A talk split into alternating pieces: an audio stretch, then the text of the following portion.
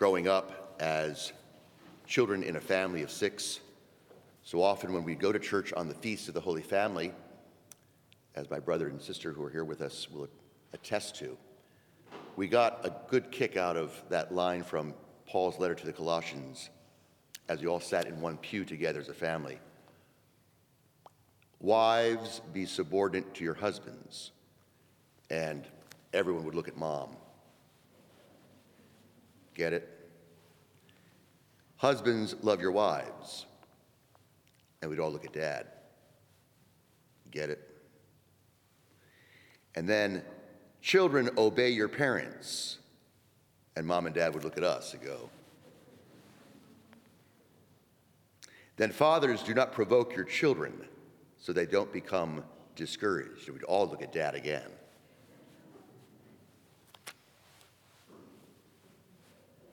Right. Family life. Wonderful. The tensions that go naturally in all family life. Growing up together as children, it's hard.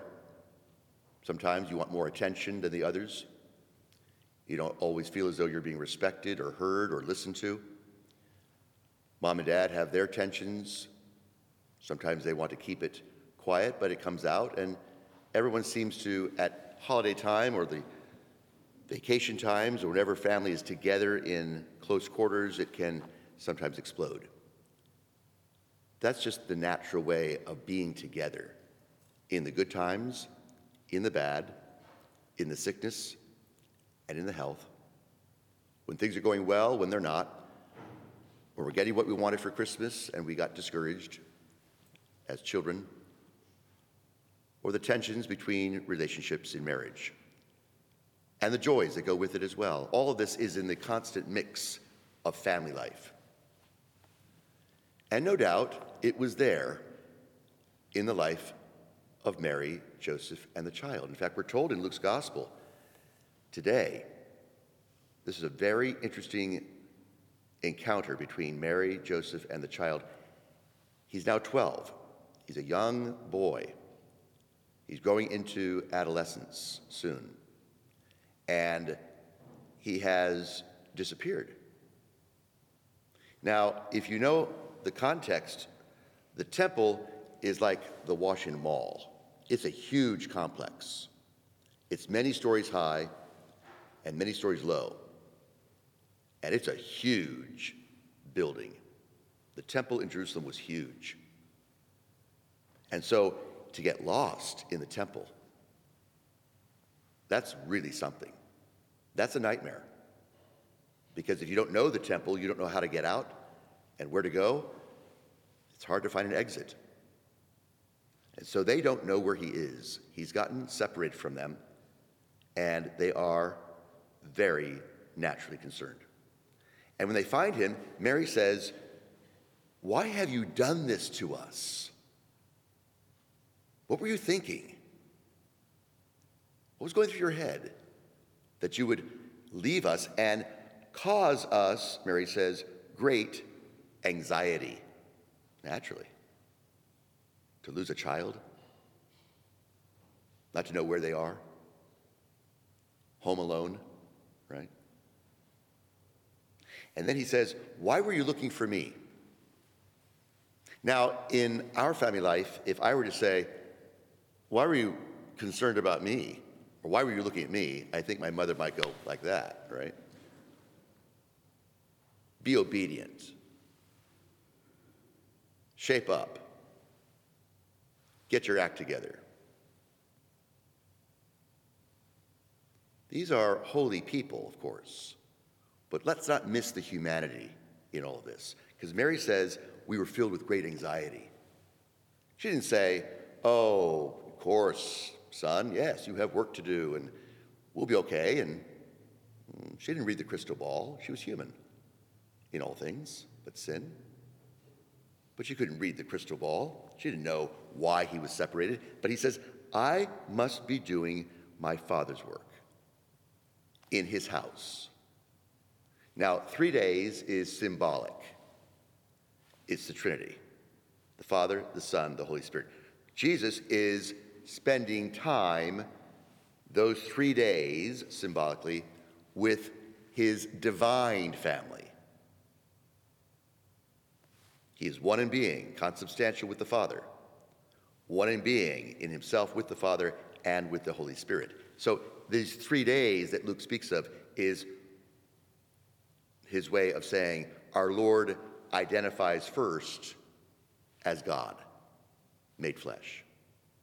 So he separates himself for a moment or distinguishes himself from Mary and Joseph to show them and the world through the gospel that the most fundamental, profound relationship that Jesus Christ would ever have from all eternity is with the Father and the Holy Spirit within himself. So we don't often think about the divine family, but that is truly the Holy Family.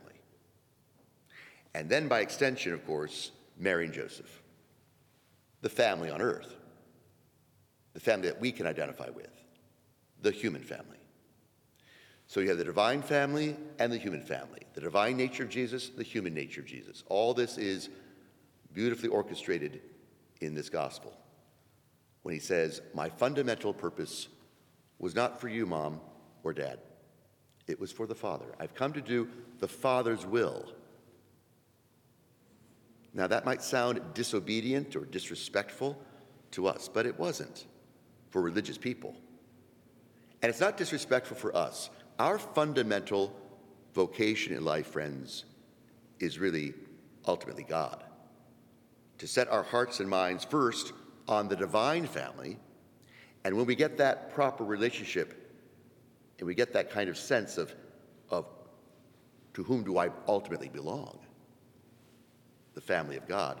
Then I can translate that into my human family.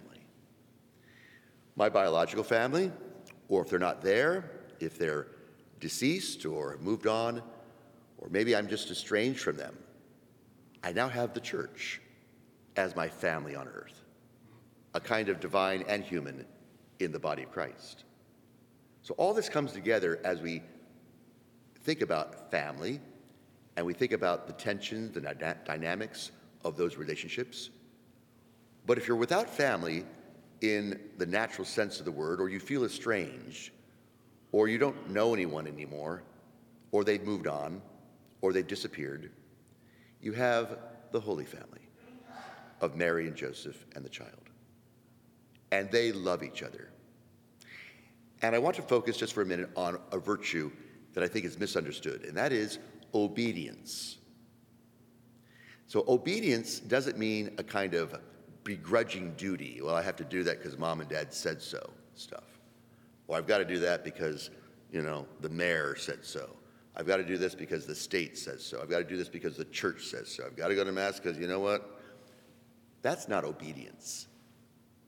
That's a grudge. That's anger.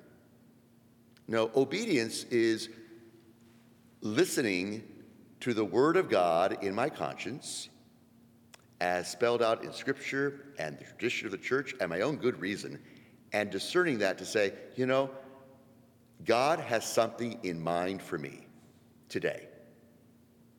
Maybe I don't know that, but let me pray for that. Let me reflect on that.